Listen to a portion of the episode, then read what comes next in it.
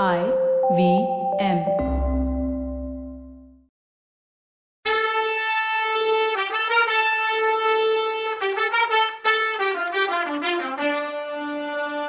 வணக்கங்க, நான் கவிதா பேசுறேன். வெல்கம் டு கதை பாட்காஸ்டின் பொன்னியின் செல்வன். இது எபிசோட் நம்பர் எண்பது. நான் கொடும்பாளூருக்கு போக அனுமதி கொடுங்கன்னு சொன்ன உடனே, ஏன் வானதி நீயும் என் தலையில இடைய போடுறேன்னு கேட்டா கொந்தவை. அது இல்லாம உன் பிறந்த வீட்டு மேல என்ன திடீர்னு பாசம் அப்படின்னு கேட்டா. உங்க மேல கோவப்பட்டா என்ன மாதிரி நன்றி கேட்டவ யாருமே இருக்க மாட்டாக்கா. என் பிறந்த வீட்டு மேல திடீர்னு பாசம் ஒன்றும் வந்துடலை. அப்பா அம்மா இல்லாத எனக்கு என்ன பிறந்த வீடு? எங்கள் ஊருக்கு பக்கத்தில் காளி கோயிலுக்கு பூஜை போடுறதா என் அம்மா ஒரு தடவை வேண்டிக்கிட்டாங்களாம். அதை நிறைவேற்றுறதுக்கு முன்னாடியே அவங்க கண்ணை மூடிட்டாங்க. எனக்கு வேற அடிக்கடி இப்போ மயக்கம் வருதுல்ல, ஒருவேளை அந்த வேண்டுதலை நிறைவேற்றதால தான் இப்படி என்னை படுத்துதோன்னு நினப்பா இருக்குன்னா வானதி. அதுக்காக நீ அவ்வளோ தூரம் போகணுமா?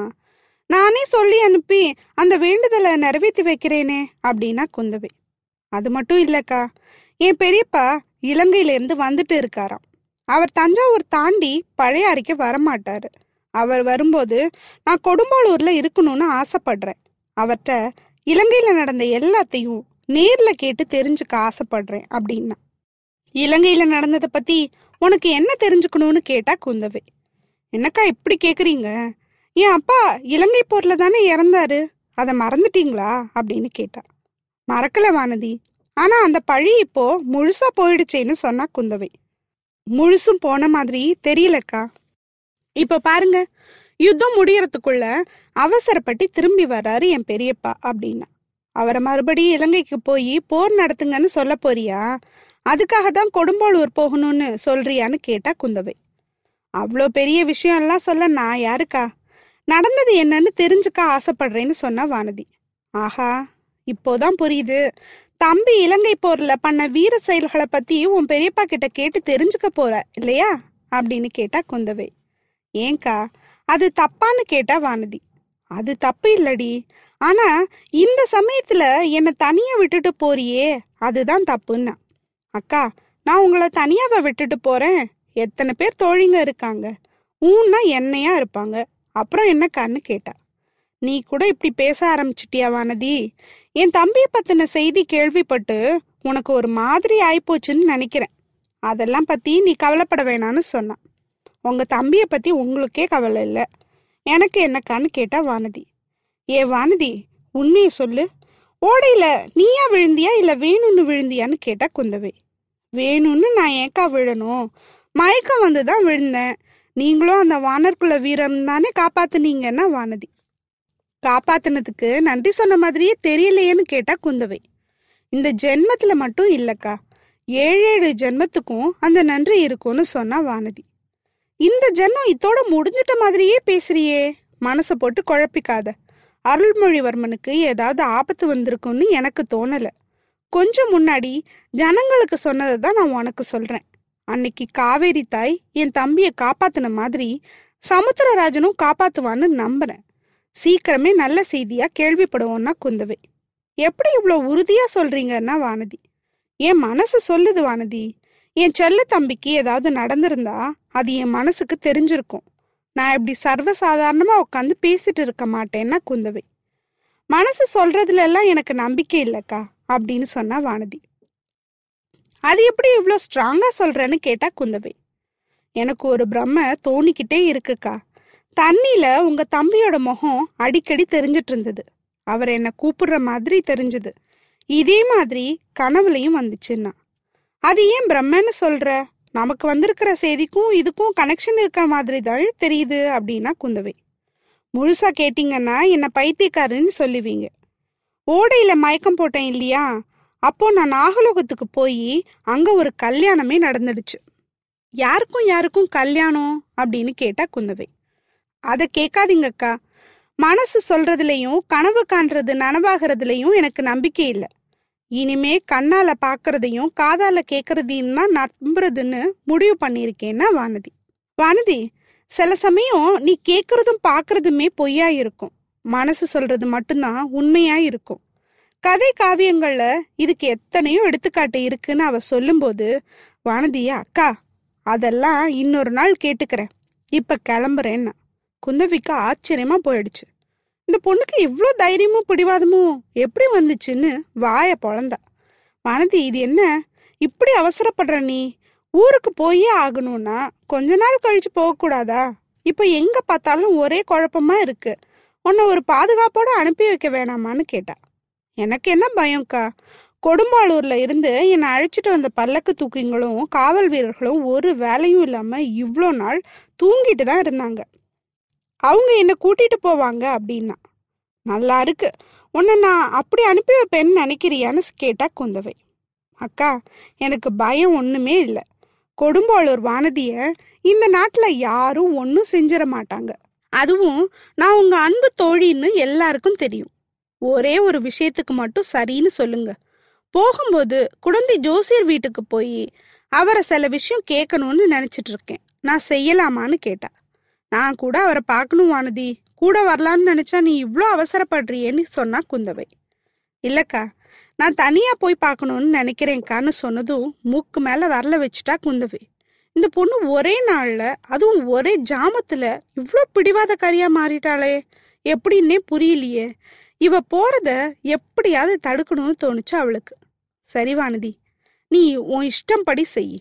நான் அதுக்குள்ளே அந்த வல்லவரையனை ஜெயிலில் இருக்காரே, அவரை வெளியில் விடுதலை பண்ணிட்டு வரேன்னு சொல்லிட்டு போனா குந்தவை. வானதியை விட்டு போன குந்தவை நேர பழையாறை சிறைச்சாலைக்கு போனான். கூட வந்த வீரர்களை வெளியில நிறுத்திட்டு தான் மட்டும் வந்தியத்தேவன் இருந்த இடத்துக்கு போனான். அவன் தனி ரூம்ல இருந்தான், தனியா ஜாலியா பாட்டு பாடிட்டு இருந்தான். குந்தவை பக்கத்துல போய் நின்று தொண்டையை கணச்சா. வாங்க இளவரசி வாங்கன்னா, உட்காருங்கன்னு சொன்னான். எங்க உட்கார்றதுன்னு கேட்டா குந்தவை. இது உங்க அரண்மனை, இங்க நடக்கிறதும் உங்க ஆட்சி, நீங்க எங்க வேணாலும் உட்காரலாம் அப்படின்னா வல்லவன். ஐயா, உங்க முன்னோர்கள் நாட்டை ஆளும்போது வல்லத்து அரண்மனை இப்படிதான் இருந்துச்சு போல, ஆனா எங்க ஊர்ல இந்த இடத்த சிறைச்சாலைன்னு சொல்லுவாங்கன்னா. தேவி, எங்க ஊர்ல இப்போ அரண்மனையும் இல்லை, சிறைச்சாலையும் இல்லை. பல நாட்டு மன்னர்கள் சேர்ந்து எல்லாத்தையும் இடிச்சு தரமட்டம் ஆக்கிட்டாங்க. இதெல்லாம் நூறு வருஷத்துக்கு முன்னாடி கதைன்னா. ஏங்க, வல்லத்து அரண்மனை மேலேயும் சிறை மேலேயும் ஏன் அவங்களுக்கு அவ்வளோ கோவம்னு கேட்டா குந்தவை. அதை கேளுங்க தேவி, எல்லாம் ஒரு கவிஞரால் வந்த வேணை. என் பாட்டை முப்பாட்டன் எல்லாம் பேரரசராக இருந்த காலத்தில் கப்பம் கட்டாத அரசர்களை, அதாவது அவங்களுக்கு கீழே இருக்க அரசர்களை அதிகாரிகள் சிறை பிடிச்சி கொண்டு வருவாங்க. அவங்கெல்லாம் சக்கரவர்த்தி எப்போ நம்மளை கூப்பிடுவார்னு காத்துட்டு இருப்பாங்க. ஏன்னா மன்னிப்பு கேட்டுட்டு ஊருக்கு போகலான்னு இருக்கும்போது கவிஞர்களும் புலவர்களும் சக்கரவர்த்தியை பார்க்க போவாங்க. திரும்பி போகும்போது சக்கரவர்த்தி கை நிறைய பரிசு தருவார். அப்போ காத்துட்டு இருக்க சிற்றரசர்கள் இந்த புலவன் எடுத்துட்டு போறது நான் சக்கரவர்த்திக்கு கொடுத்த வெண்கொற்றை கூட ஆச்சேன்னுவான். இன்னொரு அரசன், ஐயோ என் பட்டத்து யானையில இவன் கொண்டு போறான், என் குதிரை கட்டாயம் ஒரு நாள் கீழே தள்ளிடும்மா. இதையெல்லாம் கடைசியில வந்த ஒரு புலவர் கேட்டுட்டு இருந்தார். அவர் போய் சக்கரவர்த்தி முன்னாடி ஒரு பாடலை இதை வச்சு பாடி காட்டினார். அதுதான் இந்த கவிதை. என் கவிகை என் சிவிகை என் கவசம் என் துவசம் என் கரி இது என் பரி இது என்பரால் பன்கவள மாவேந்தன் வாணன் வரிசை பரிசு பெற்ற பாவேந்தரை வேந்தர் பார்த்துன்னு பாடினார். இந்த பாட்டு தமிழ்நாட்டில் எல்லா இடத்துலையும் பரவிடுச்சு. இதனால எங்க நாட்டுக்கே ஆபத்து வந்துடுச்சு.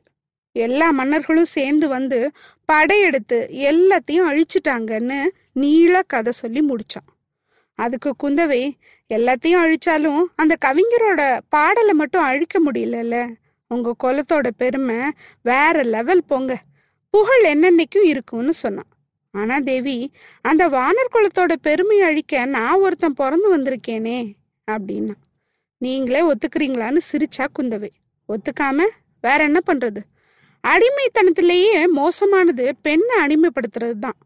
ஒரு பொண்ணோட பேச்சை கேட்க போய் என் குலத்துக்கு புகழுக்கு கெட்ட பேரை தேடிக்கிட்டேன். அவளால் ஓடி ஒளிஞ்சு மறைஞ்சு திரிஞ்சு வாழ்கிறேன். அதனால வந்த கோபத்தெல்லாம் அந்த பினாகபாணியை கொன்று தீர்த்துக்கலான்னு பார்த்தேன், ஆனால் அது முடியலன்னா. அப்படி என்ன கோவம் உங்களுக்கு அவன் மேலன்னு கேட்டா குந்தவை. நல்ல ஆளை பிடிச்சி என் கூட அனுப்பி வச்சிங்க, காரியத்தையே கெடுக்க நினச்சான். அதை விடுங்க, கொஞ்சம் முன்னால் கூட பாருங்க, என்ன ஒற்றன்னு சொல்லி பழுவேட்டரையர்கள் கிட்ட புடிச்சு கொடுக்க பார்த்தான். அங்கிருந்து தப்பிச்சு வந்தா ஆயிரக்கணக்கான மக்களுக்கு முன்னாடி என்ன பழுவூர் ராணியோட ஒற்றன்னு சொல்றான். வல்லத்துக்காரரே, அது உண்மைதானே அப்படின்னு சொன்னா குந்தவை. எது உண்மைன்னு புரியாம கேட்டான் வல்லவன். நீங்க பழுவூர் ராணியோட ஒற்றன் நான் என்ன சொல்றேன், உண்மைய சொல்லுங்கன்னா. நான் உண்மையே சொல்றது இல்லைன்னு முடிவு பண்ணியிருக்கேன்னு சொன்னா வல்லவன். ஏன் அப்படிப்பட்ட முடிவு? ஹரிச்சந்திர நதிக்கரையில நந்தினியை பார்த்ததுல இருந்து இந்த முடிவு பண்ணீங்களான்னு கேட்டா. இல்ல இல்ல, அதுக்கு முன்னாடியே இந்த முடிவு எடுத்துட்டேன். எப்ப வரைக்கும் பொய் சொல்லிட்டு இருந்தேனோ அது வரைக்கும் எல்லாரும் நம்பிட்டு இருந்தாங்க. ஒரு இடத்துல வாய் தவறி இளவரசர் நாகையில பத்திரமா இருக்காருன்னு சொன்னேன். அதை ஒரு பையன் நம்பல. கேட்டவங்க சிரிச்சாங்கன்னா. என்ன இப்படி சொல்றீங்க? உங்க வார்த்தையை யாராவது நம்பி இருந்தா என்ன பண்றது அப்படின்னா. இந்த மாதிரி தப்பு இனிமே செய்ய மாட்டேன்னு சொல்லுங்க. இனிமேட்டு செய்ய மாட்டேன் தேவி. நீங்க சொன்ன வாக்குறுதிக்கு நன்றின்னா. நான் என்ன வாக்குறுதி கொடுத்தேன் தேவின்னு புரியாம கேட்டான் வல்லவன். இப்பதானே சொன்னீங்க தப்பு எதுவும் செய்யாம நான் சொல்ற வேலையை செய்வேன்னு சொன்னீங்களே அப்படின்னா. கடவுளே, நான் அப்படி சொல்லவே இல்லையே. இதுல இருந்து என்னை விடுதலை பண்ணுங்க, நான் என் வழியில போறேன்னா. அப்படின்னா உங்களுக்கு விடுதலையே கிடையாது, இங்கே இருக்க வேண்டியதுதான்னா. வந்தியத்தேவன் சிரிச்சான். ஏன் சிரிக்கிறீங்க? நான் சொல்றது உங்களுக்கு ஜோக்கா இருக்கான்னு கேட்டா. இல்ல தேவி, இந்த ஜெயில இருந்து நீங்க விடுதலை பண்ணலன்னா நான் தப்பிக்க முடியாதா என்னன்னு கேட்டான். குந்தவை ஒரு நிமிஷம் அவனை உத்து பார்த்துட்டு, ஐயா நீங்க ரொம்ப ஸ்மார்ட், அதுவும் சிறையிலேருந்து தப்பிக்கிறதுல கில்லாடி. பழுவேட்டரையரோட சிறையிலேருந்து தப்பிச்சு போனவருக்கு இது ஒரு விஷயமானு கேட்டா. அப்படின்னா நீங்களே கதவை திறந்து விடுங்க அப்படின்னா. நானே திறந்து விடுவேன், நீங்களும் தப்பிக்கலாம். ஆனா இன்னொரு ஜெயில இருந்து உங்களுக்கு விடுதலையே கிடையாதுன்னா. பாதாள சிறைய சொல்றீங்களா தேவின்னு அப்பாவியா கேட்டான் வல்லவன். அதெல்லாம் உங்களுக்கு ஜுஜூப்பி, அதை நான் சொல்லலைன்னா குந்தவை. அப்புறம் அப்படின்னு கேட்டான் அந்த மடையன். என் நெஞ்சுங்கிற ஜெயில சொல்றேன்னா குந்தவை. தேவி, நான் அனாத, நீங்க சக்கரவர்த்தியோட பொண்ணு, என் குல பெருமையெல்லாம் பழைய கதை அப்படின்னா. அதனால என்ன, எங்க குல பெருமை கூட அப்படி ஒரு நாள் ஆகலாம், யார் கண்டதுன்னா குந்தவை. ரொம்ப நாள் ஆச்சுல ரொமான்ஸ் சீன் பார்த்து, சாரி கேட்டு என்ஜாய் பண்ணலாம். இன்னும் டீட்டெயில்டாக அடுத்த எபிசோடில் பார்க்கலாம். அது வரைக்கும் நன்றி, வணக்கம்.